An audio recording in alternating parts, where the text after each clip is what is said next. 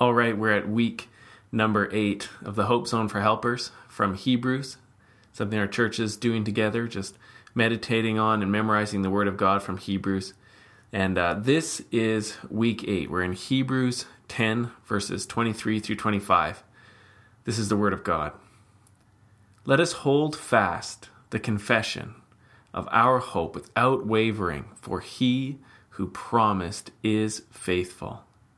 Let us consider how to stir up one another to love and good works, not neglecting to meet together, as is the habit of some, but encouraging one another, and all the more as you see the day drawing near.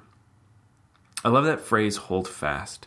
Uh, one of my favorite uh, songs that I listen to if I'm just um, working or out for a jog or something like that is a song by Josh Garrels called The Resistant resistance, and uh, that's one of the main calls in it to hold fast. And. Um, holding fast i mean the word fast there that it doesn't have anything to do with quick really. It's one of the more obscure uses of the word fast. It doesn't mean quickly. It means hold tight uh, to hold firmly. And so the encouragement here is this is a grit verse. This is one of those verses that's meant to build up our toughness and our perseverance in the faith. He says let us hold fast to the confession of our hope without wavering. So he's saying we need to hold on to this thing. We need to white knuckle it. We need to bear down and get a grip and not let anything push us off of what we confess is true about Jesus, the things that we, we know and we're learning in this book about who he is and what he's done, that we confess that Jesus is Lord to the glory of God the Father, and he's our Lord, and he's called us to a life of faithfulness and an eternal life with him. He's saying, don't let anything cause you to loosen your grip or to lose your grip. Uh, this, this for me, I don't know. My my entire education about pirates has come from Hollywood, so I could be completely off base here. But this is one of those terms that sailors would use. I imagine, you know, when the wind is blowing and the ship is at a 45 degree angle, and they're in the middle of a battle, and so there's cannons going off and there's gunpowder in the air and people being knocked down around you, they would yell to each other, hold fast, you know, hold on to the ropes, hold on to the rigging, hold on to whatever you needed to, to not be blown off of the ship.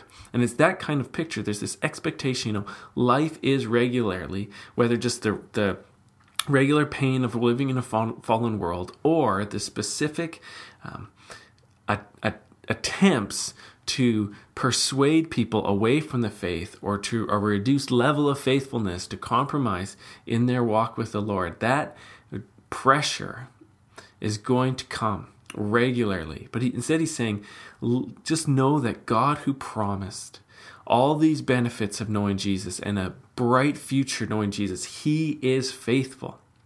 So there's the call. Don't let go.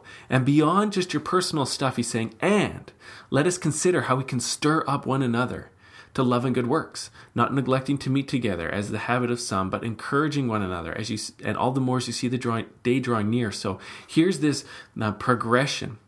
He's saying you yourself need to hold on to the faith and not lose it. And part of this is that you also need to learn how to stir up faith in other people, how to stir up expressions of knowing Jesus, to love and good works, and to gathering together and caring for one another, and not kind of come out of the gate strong, but lose your pace and lose your breath as the race keeps going, but needing to do it more and more as the day approaches, the day of Christ's return or the day of our death, whatever it's going to be, the end of our race.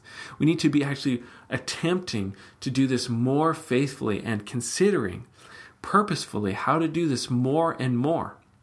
And so here we are, we're, we're processing these verbs from Hebrews in order to stay in this place of hope where we're not looking to our circumstances to define who we are and what can happen and to limit our future in the Lord.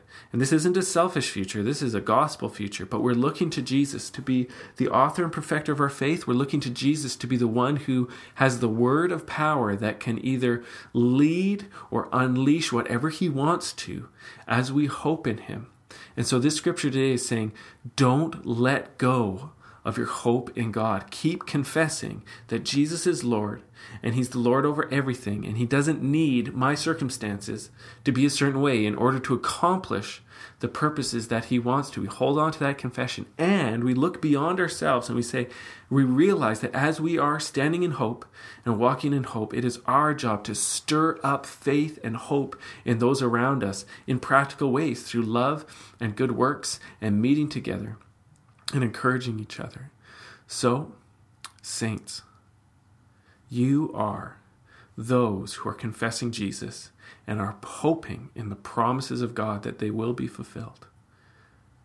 Who do you have around you who you can love and through good works stir up their faith and stir up love and good works in each other? We're not isolated in this. We are together on this sailing ship, which is the kingdom of God. We're called to hold fast onto this ship and stir each other to our posts and to our faithfulness. In Jesus' name, be blessed.